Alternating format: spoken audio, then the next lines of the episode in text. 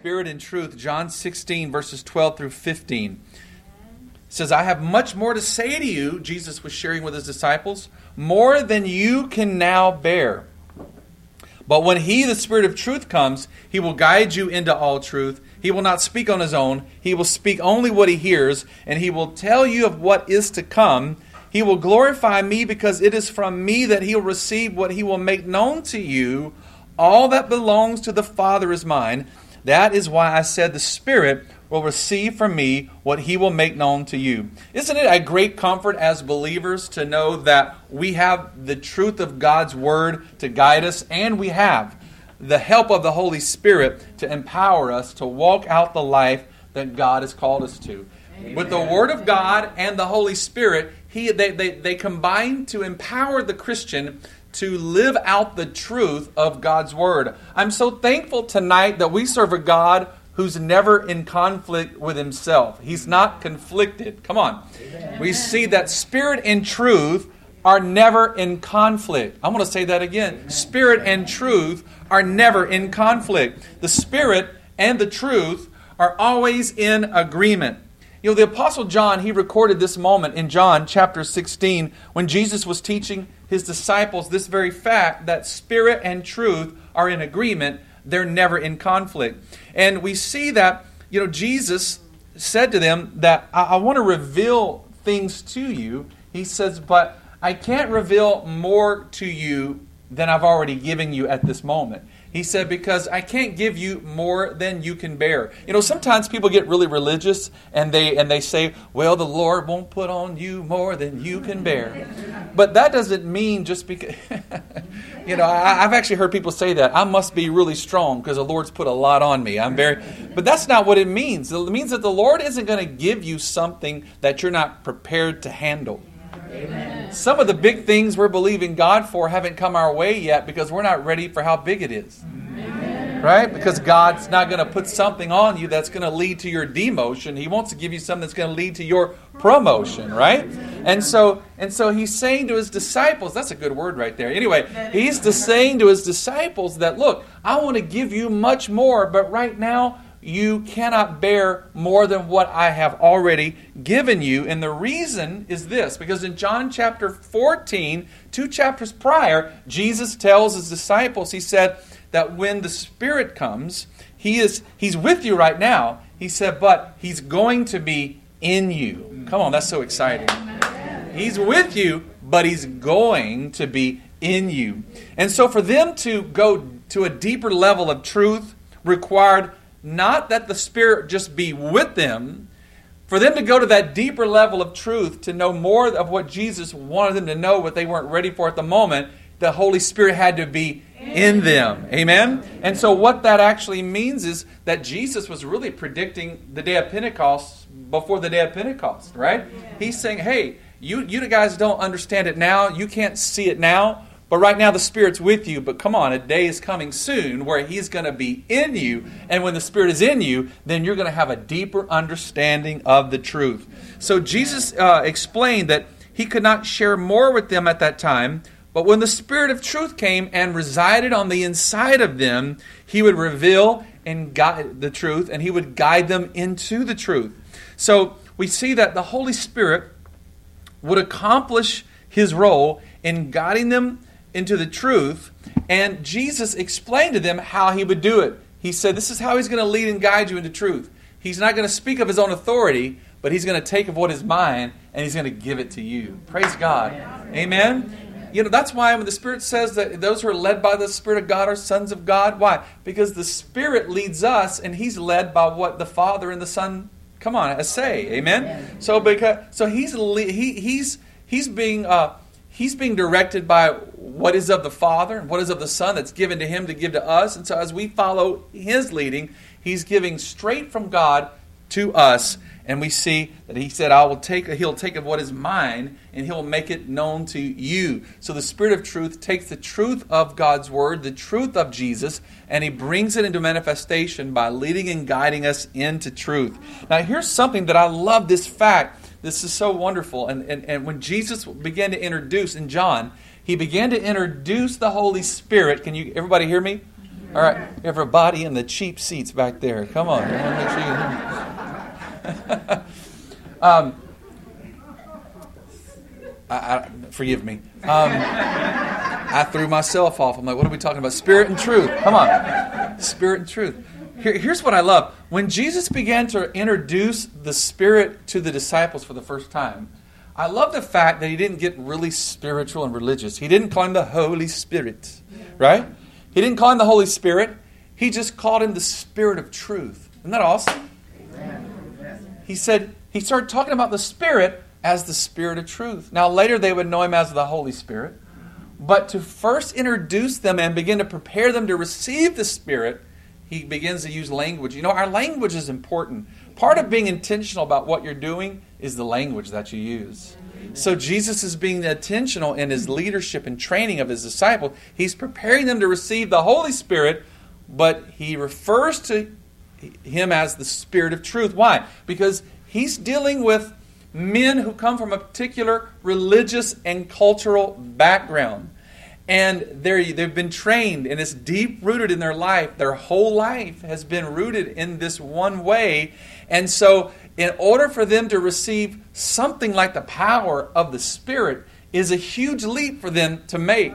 And so by jesus was very shrewd and so by calling and referring to the Holy Spirit as the Spirit of truth, what is he doing? He's starting to lay the groundwork of assurance to know that he's talking about the Spirit of truth. That means when they have this manifestation and they experience the power of the Spirit in real, tangible way, they will not resist it from the, the, the, the religious part of them will not resist it because they've already been told, hey, he is the Spirit of truth. Their, their, their religious uh, proclivity would make them say this might be a spirit of deception. What is this? But by laying the groundwork in the beginning and call and referring to him as the spirit of truth, he's setting the stage for them to welcome the spirit when he comes. Come on, amen. amen. So you'll never go wrong with the Holy Ghost. Come on, amen. amen. You'll never go wrong with the Holy Spirit. Why? Because he's always the spirit of truth and he's not a spirit of deception.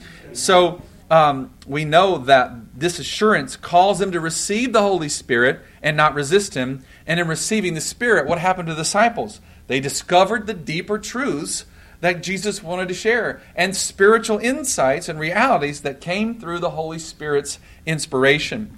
And you know, from that day until today, the Holy Spirit has never failed.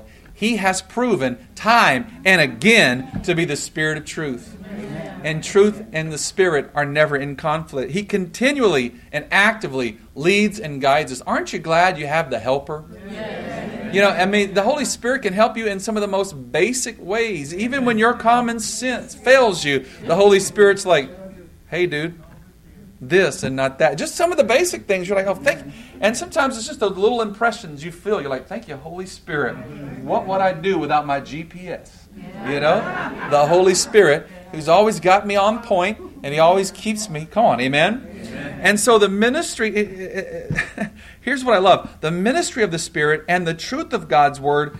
What do they do? They combine to create a powerful force in the lives of God's people when we heed the Spirit's leading, right? I, want to give you an example of Spirit and truth working together. You've heard this one, 1 Corinthians 2 9 and 10. It says, But I but, but as it is written, eye has not seen, nor ear heard, nor has it entered into the heart of man the things which God has prepared for those who love him. But God has revealed them to us through his Spirit. For the Spirit searches all things, yes, the deep things of God. Now, this passage you've heard preached a thousand times, right? Because, you know, coming from the South, like Brother Scott and I do, there are certain things, certain there, there's a way of preaching, right? And uh, certain verses really sermonize well. You know, like, eye has not seen.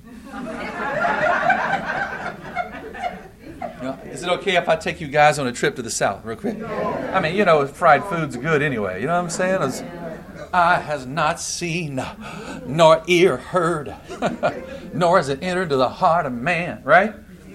And, and hmm. what we see is, is that the Apostle Paul was quoting Isaiah 64 and 65 right?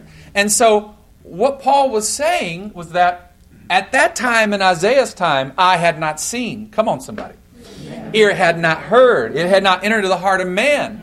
because the Spirit may have been with them in Isaiah's day, but you know where he wasn't? He wasn't in them. But in. Oh, Come on.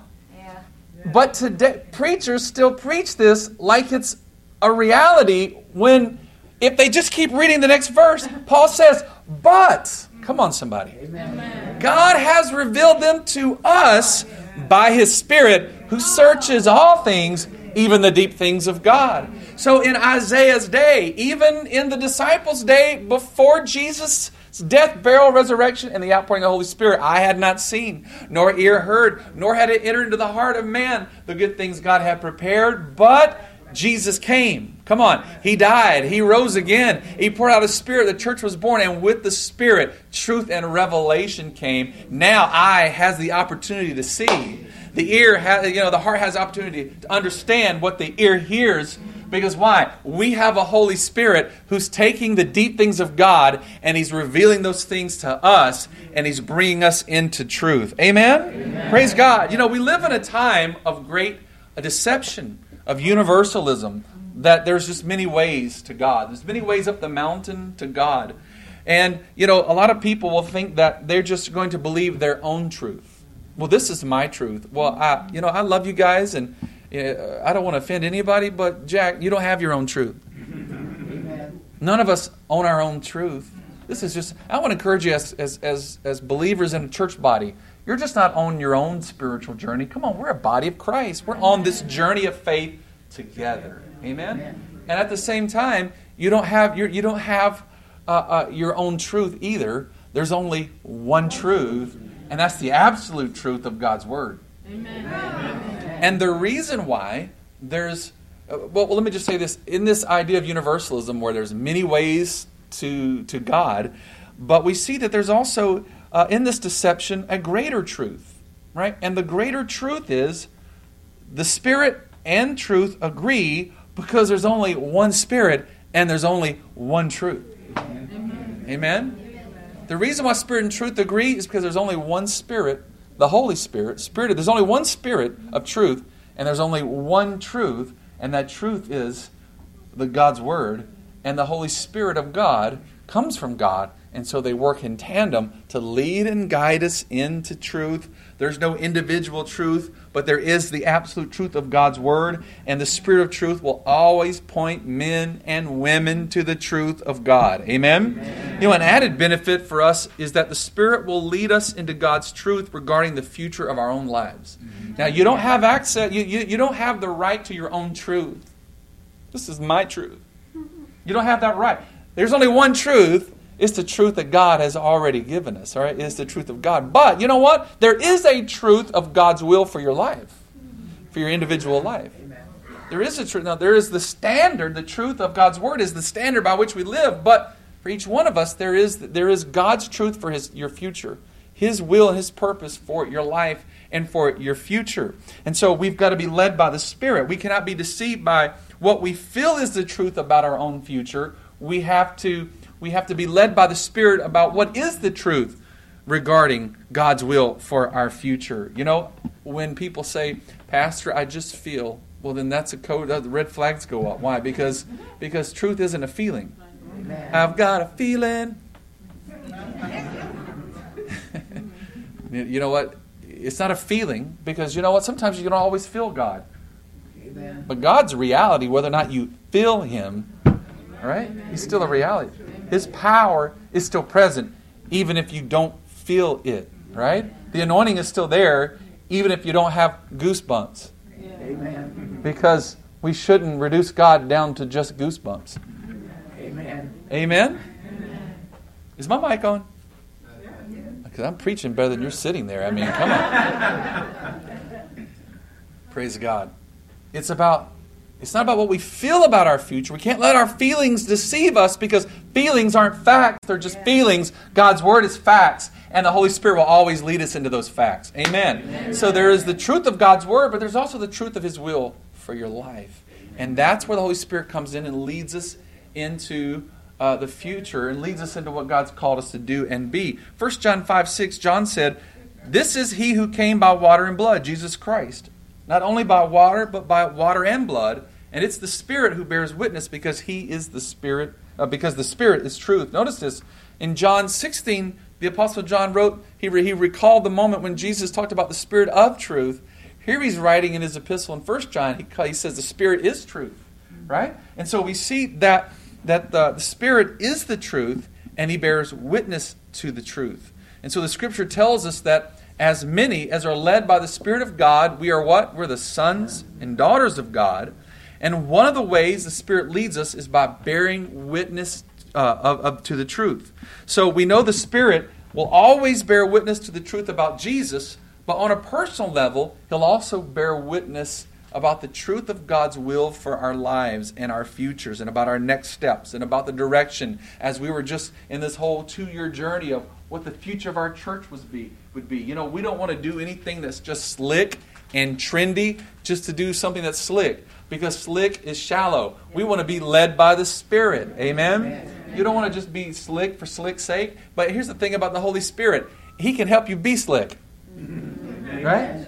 He can help you be wise and crafty. But it's always better when He leads you to do something than when it's just produced out of your own flesh. It's like it's slick, but it may be shallow. And you know what I'm saying? We, we want to be led by the Spirit in all that we do. So, in order to navigate the seasons of our lives, we must be in tune to the witness of the Spirit in order to fulfill God's will. Are you guys being blessed tonight? Amen. Amen. I want to give you three things real quickly that we've got to be conscious of as believers as the Holy Spirit is leading us into the truth of God's will for our lives.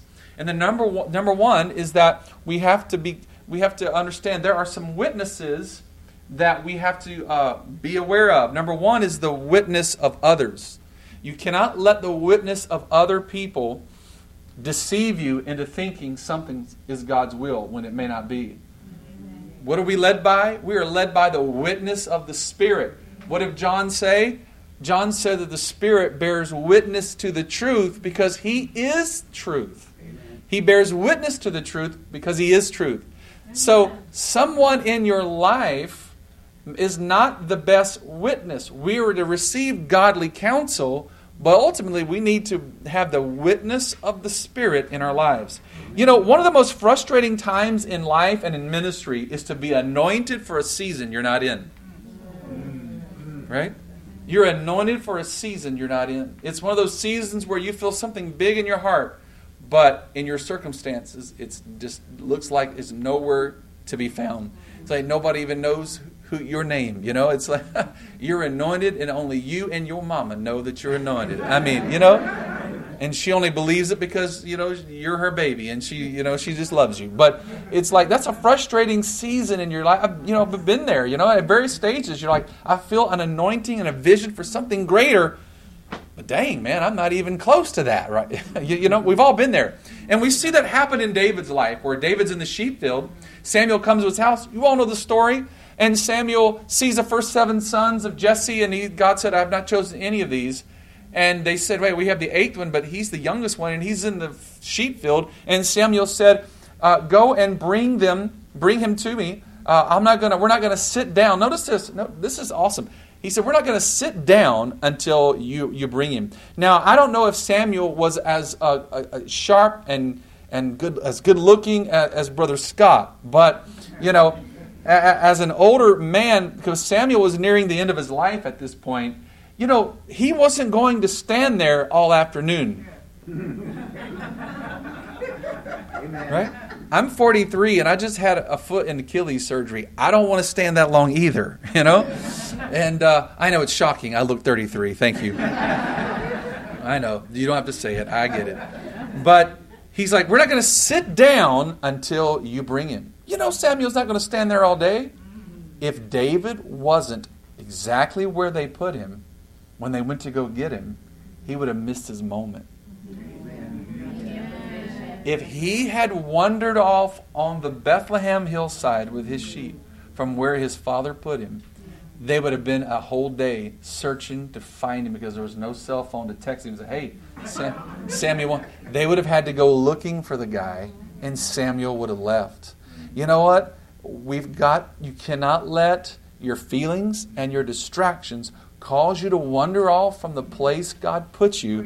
Because when opportunity and favor comes your way, you'll miss it because you were led away by something else. Amen. They went right, they knew where he was. He was right where his dad left him. They went straight to get him, and they brought him back, and Samuel anointed him. But you know what happened in his life? He was not put on the fast track to fame and to the throne. He went right back to the same sheep field. But the difference was he went back as an anointed shepherd. Right? He wasn't the same person. So as an anointed shepherd, the Holy Spirit begins to accelerate his gifts, his talents, his abilities. He, the lion comes, he kills the lion. A bear comes under the anointing, he kills the bear. And then in a, in a series of events, we find that he, he, he finds himself on the battlefield facing giant, facing Goliath, he defeats Goliath, becomes a national hero, and you would think that I mean, he's probably thinking, This is my shot right here. I am going to be next to Saul. I'm going to be trained how to be a king. It's going to be great. Everybody knows my name. They're already seeing I've killed, Saul's killed his thousands, but David's killed his ten thousands. But, you know, sometimes success brings out your enemies. You know, it's like success has a thousand fathers and failure is an orphan, right? But not only does everybody want to hook their, their themselves to, the, to somebody's success train, but it also brings out a lot of enemies who don't want to see you succeed. Hmm. And Saul didn't want to see David succeed. And so now David's thinking that he's going to catch a break. He's a national hero. This is really going to put him on track to being king. And yet all it did was putting him on track to being a fugitive from justice. He was like a fugitive running from the law. And he's spent years of his life in extreme frustration because it's like the brother can't catch a break. Right? I know nobody's ever been there. Nobody's ever ever felt like that. You know? I mean, my goodness, it's like, Lord, I, I, when, when, can I catch a break? But you know what? If you'll just stay faithful to what God's called you to do, where He's called you to do it, Come on, your day is coming. Your opportunity is coming because there's a lot of growth process that's got to happen before you're prepared for those moments. And so we see that. You all know the story. He, he's frustrated. Why? He's anointed. He has a vision. Everybody knows he's going to be the king. But now he's living like a fugitive from justice. But in the process of time, he gathers a band of men, about 400 men. You all know the story of the cave of Adullam, and they're in debt depressed, discontented, all those things, he transforms them into David. They became known as David's mighty men. And they, they become like vigilantes. They, they're contracted to do battle and warfare for people. And so they're hiding out in the wilderness of Engedi. And we see that, and there's cave systems in the wilderness there. And Saul hears that David's in Engedi. So he goes in there with his army to try to find David. And again, you guys know the story, but it bears repeating.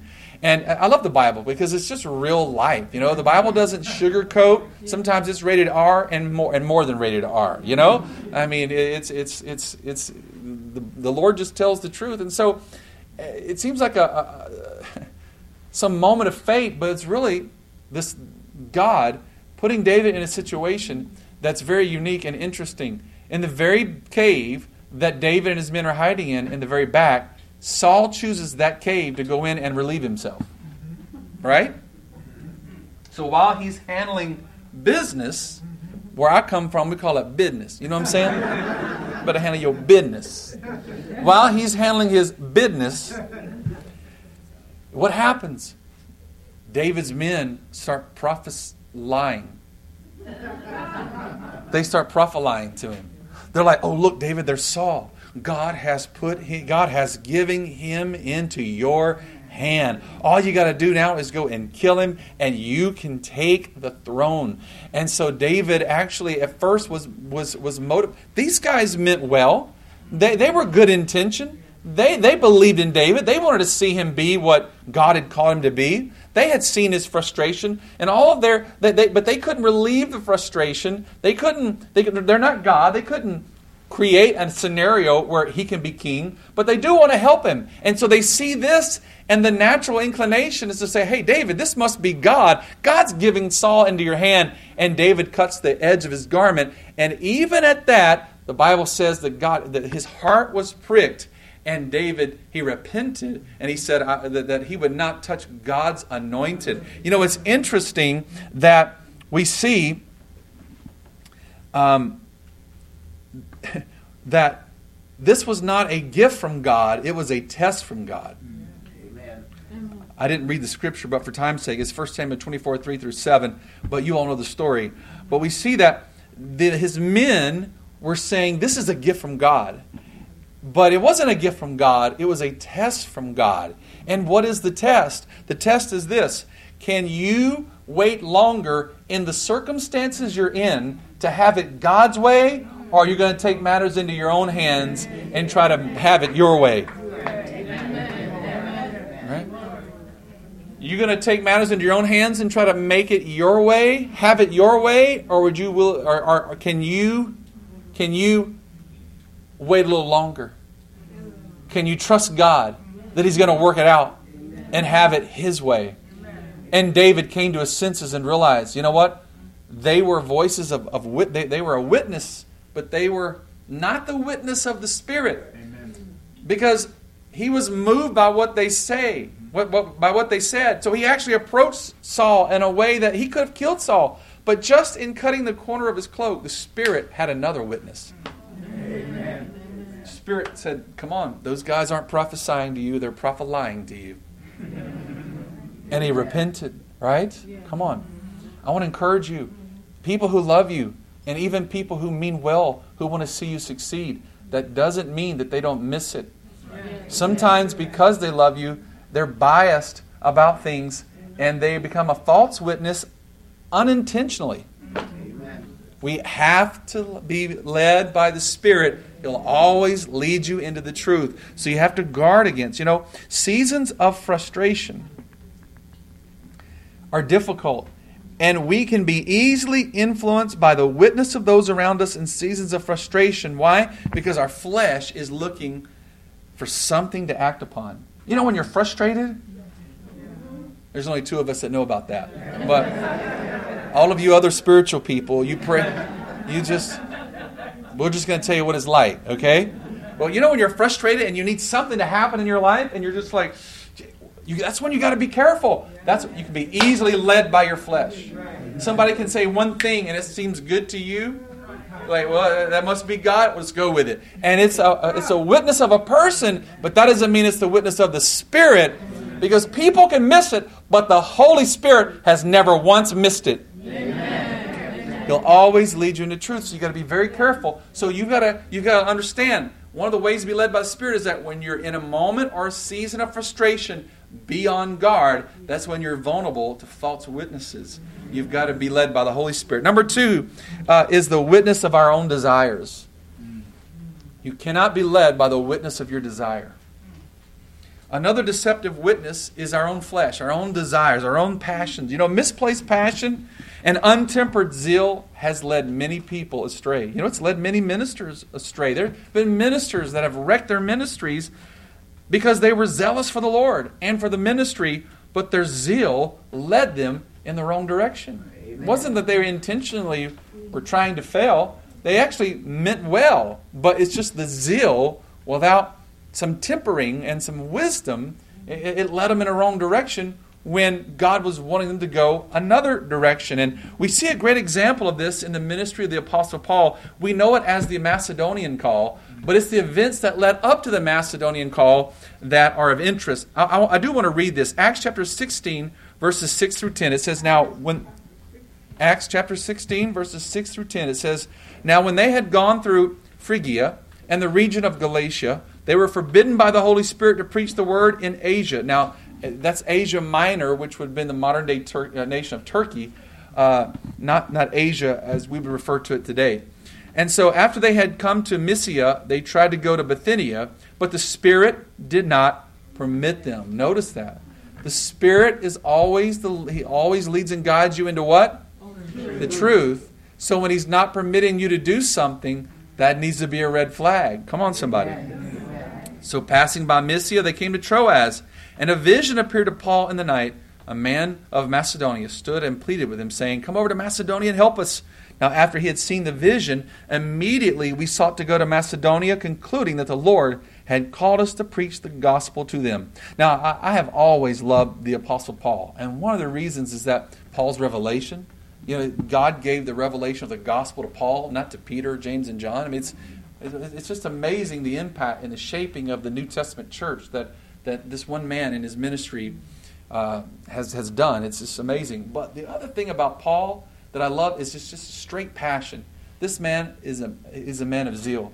When he was working on behalf of the Sanhedrin, he was persecuting Christians with zeal. Amen. He was throwing them in prison with zeal. He was there to help stone Stephen with zeal. he did everything. He was, blessed God, he was on his way to Damascus with zeal. Mm. But then he met the risen Lord. In three days, he couldn't see, but what was God giving him in those three days? Eyes to see and a heart to understand. Come on, somebody. Amen. And all he needed then was the Holy Spirit. Ananias comes to him and lays hands on him, and he's filled with the Holy Spirit. He's baptized in the Holy Spirit. Now this dude is locked and loaded and dangerous because the same zeal that he used to persecute the church is now the same zeal that he wants to build the church, right? And so what what a weapon he became for the Lord. Now, Paul was the kind of guy that if he had something on his radar screen, that was it. He's just going to do it. That's the way he's, way he's wired. I mean, Paul's the kind of guy, if other people fall by the wayside, you just step over their body and you keep going. I mean, that's the kind of guy Paul was. He was just zealous. I mean, he was just a warrior. And if he had something that he felt God called him to do, he was going to stop at nothing to do it.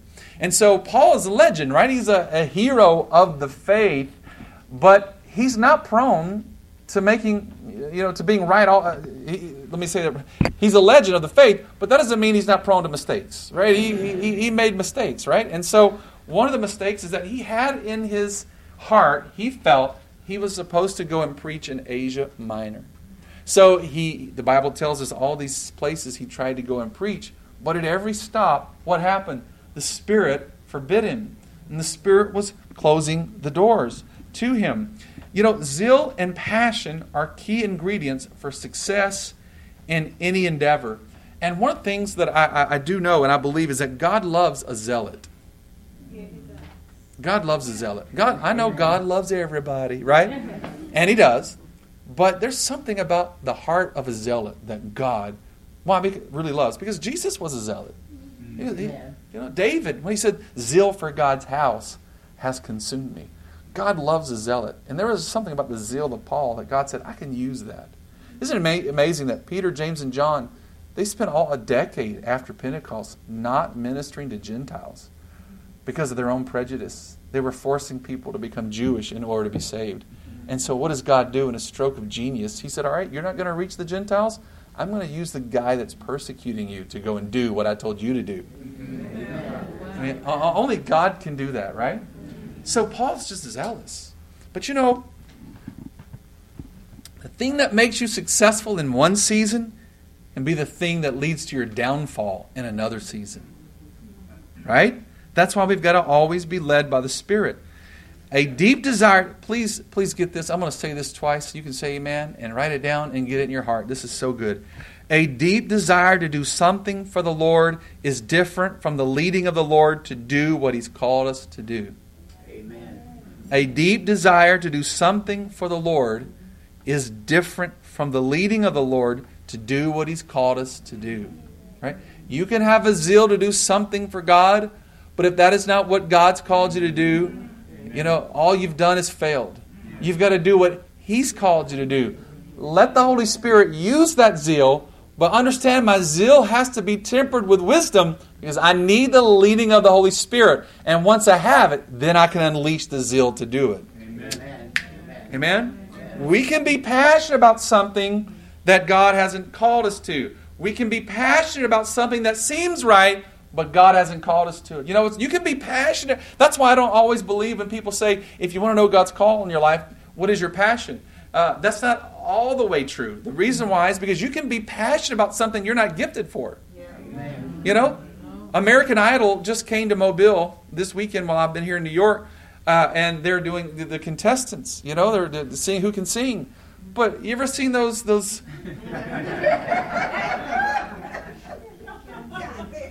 First of all, when everybody gets up and is going to say, I'm going to sing a song from Whitney Houston, all right, it's going to be an epic fail. You know what I'm saying? You can't sing it like Whitney Houston because all you're thinking in your mind is Whitney Houston, right? And so, but I always wonder is like, whose mother doesn't love them enough to tell them, baby, you can't sing?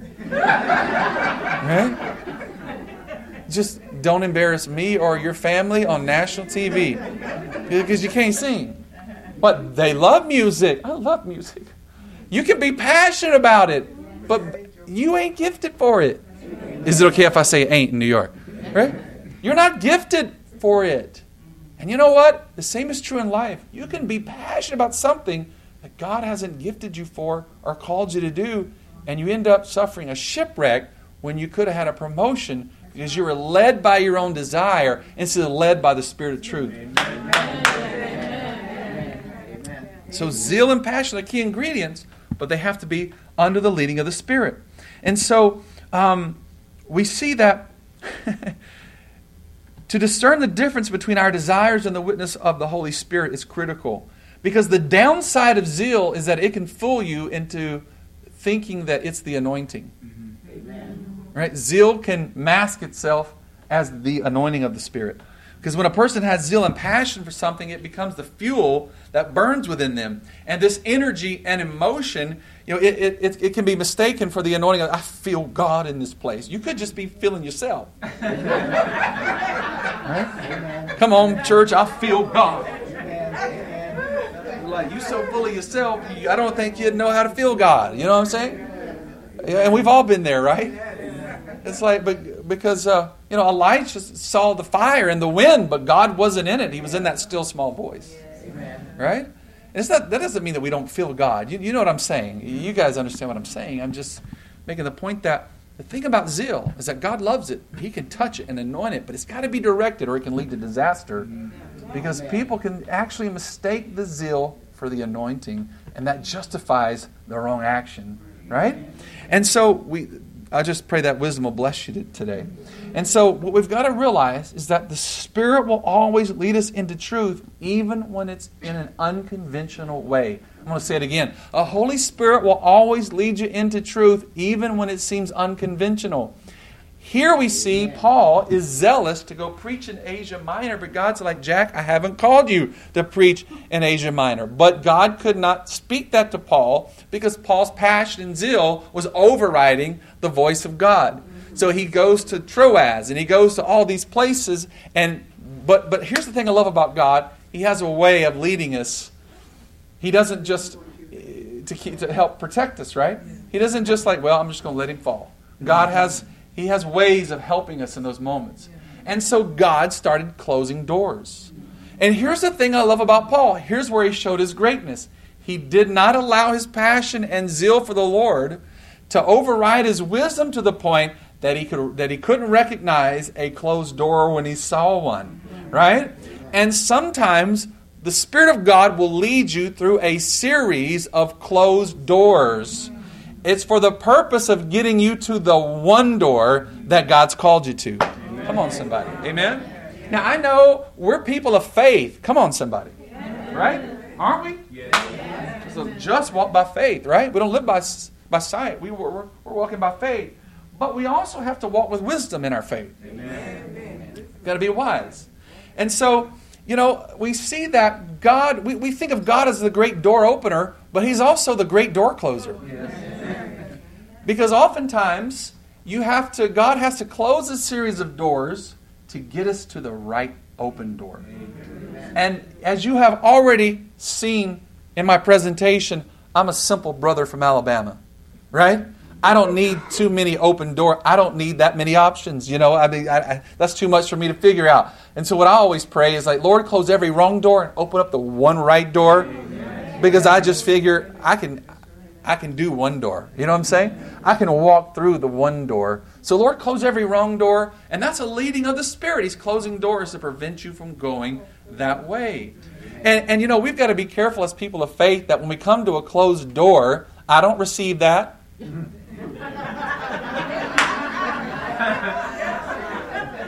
I don't receive it. Mm-mm. I rebuke that in the name of Jesus. I do not receive this. I speak to that mountain. And you know what the Holy Spirit is? He's like, look, I don't care what you don't receive.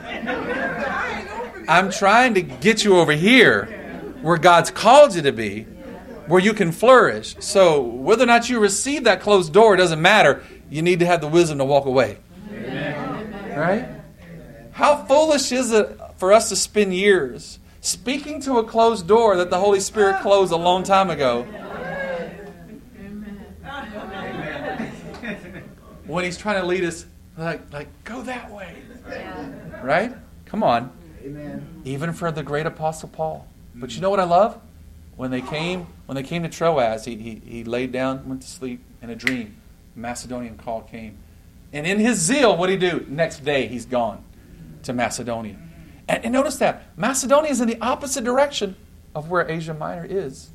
But what happened was the Philippian church was born, and they became the single greatest partner Paul would ever have. Philippians, the book of Philippians is simply a partner's letter saying, You sent aid to me time and again. Only you have communicated with me. Come on, I feel God in He said, Only you have communicated with me in giving and receiving. He said, And because you've given so to meet the need of the ministry, my God's going to supply all your need. You know, if He had stood at those closed doors and said, I rebuke this closed door, I command it. I mean, that's foolishness, right? The Holy Spirit's like, look, it's closed and it ain't opening. It's closed. Closed for business. If he had not had the wisdom to realize, you know what, God's leading me, but in this season, he's leading me in an unconventional way. He's leading me through a series of closed doors to get me to the right door. And man, did that door pay off in spades for the Apostle Paul and the future of his ministry. Amen? Amen? We cannot allow the witness of our own desires lead us in the opposite direction of the leading of the Holy Spirit. And I'm closing. I told him I was going to do it in 45 minutes, and I'm, I, am like, you got number three. I, I, I'm only 15 minutes in. so for the next 30 minutes, no. Number three is the witness of the Spirit. That's the witness that we need. We need the witness, not the witness of others, because sometimes people, even they love us, they can still prophesy on accident. Yeah. Right? You guys know prophesying. Right? And the witness of our own desires and flesh, we already know can get us into trouble. It has to be the witness of the Spirit that leads us. And so the witness of the Spirit will always reveal truth and will always lead us into the truth. And I want to I want to go to a man real quickly as we close that you don't often hear about in Scripture, or maybe you might hear at Christmas time. But those passages are uh, what are traditionally called the Christmas story. They're so powerful. There's so many lessons in them. And let's talk real quickly about Simeon. You know, when Mary and Joseph encountered Simeon in the temple. Remember that story? I want to read to you real quickly Luke chapter 2. This is 25 through 32. Are you guys being blessed? Yes. Amen. It was worth coming on a Wednesday, wasn't it? All right, here we go. Uh, Thursday. Sorry. My our midweek is Wednesday. I apologize. That's just all right. Um, we had church Wednesday night too. I don't know where you guys were at. You know, we were saying. I was wondering why nobody came to. You know. He said, And behold, there was a man in Jerusalem whose name was Simeon, and this man was just and devout, waiting for the consolation of Israel. And the Holy Spirit was upon him. Notice this. Jesus said the Holy Spirit is with you, but he's going to be in you. Right? But here we see that the Spirit was on Simeon.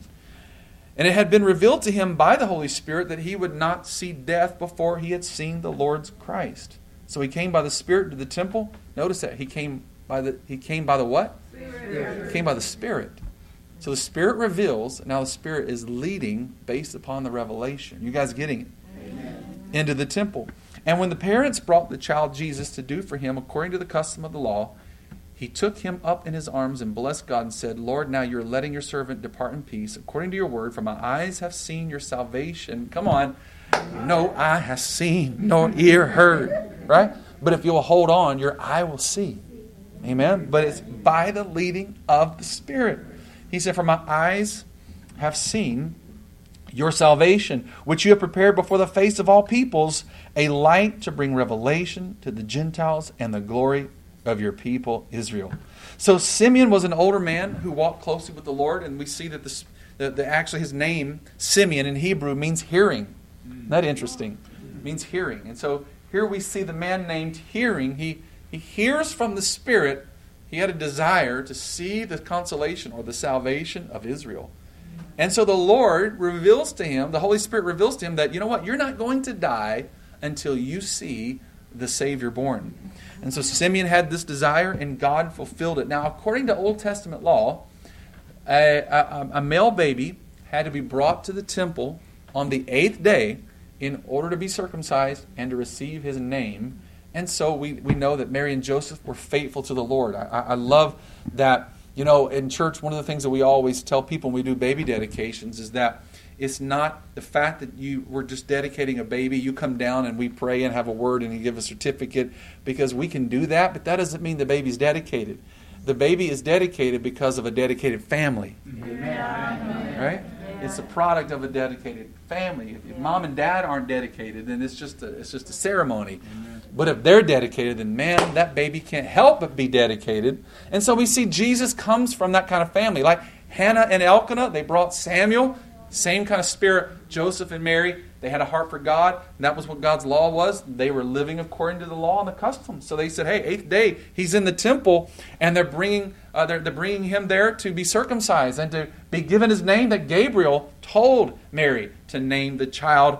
And we see that Simeon was led that day to the temple by the Spirit. The same exact day. Isn't it amazing when you're led by the Spirit He'll always leads you into, into divine connections in those moments of favor that are not fate. Come on. And they're not circumstance. And they're not a coinky dink. Right? It's the leading. That's why I expect to be blessed.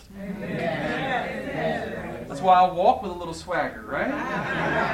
Since I had my surgery, I've been doing a lot of. Uh, it's my gangster lean. You know what I'm saying? But it's been more of a painful lean. But you just got to play it off, you know.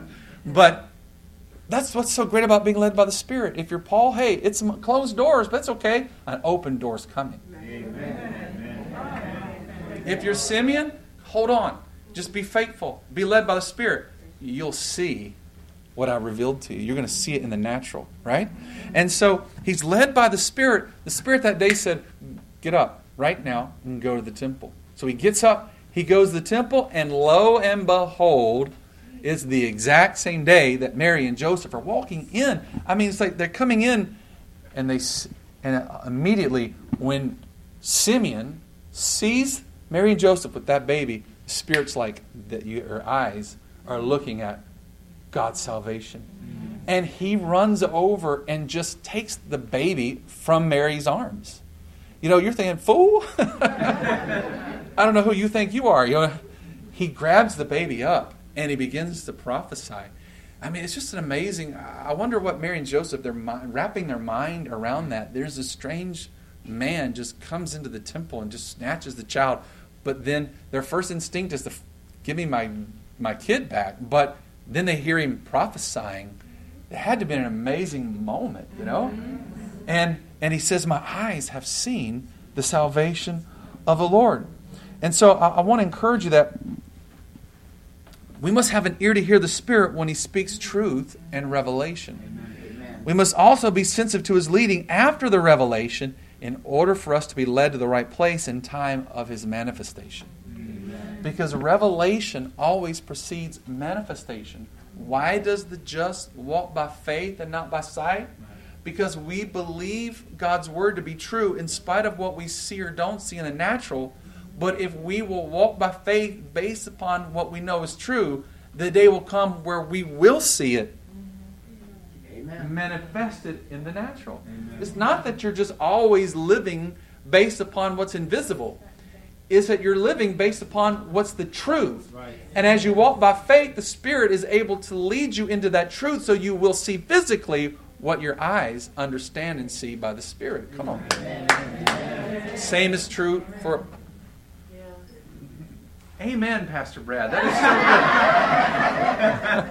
so good. Preach that. So, Simeon, what is it? By the Spirit, he gets the revelation. And by the Spirit, he's led right into the manifestation. Right? Now, the witness of your flesh will never lead you into the manifestation. You may have the revelation, but if you it's between the it's between the revelation and the manifestation that you can lose it. You know, you know what's in between God's promise and your blessing? You really want to hear this? I hope you'll invite me back. The what's between God's promise and your blessing is your responsibility. It is true. In between God's promise and your blessing is your responsibility. I got to walk this thing out. I got to walk by faith. I got to trust Him. I got to believe Him. I can't go on the witness of what other people say.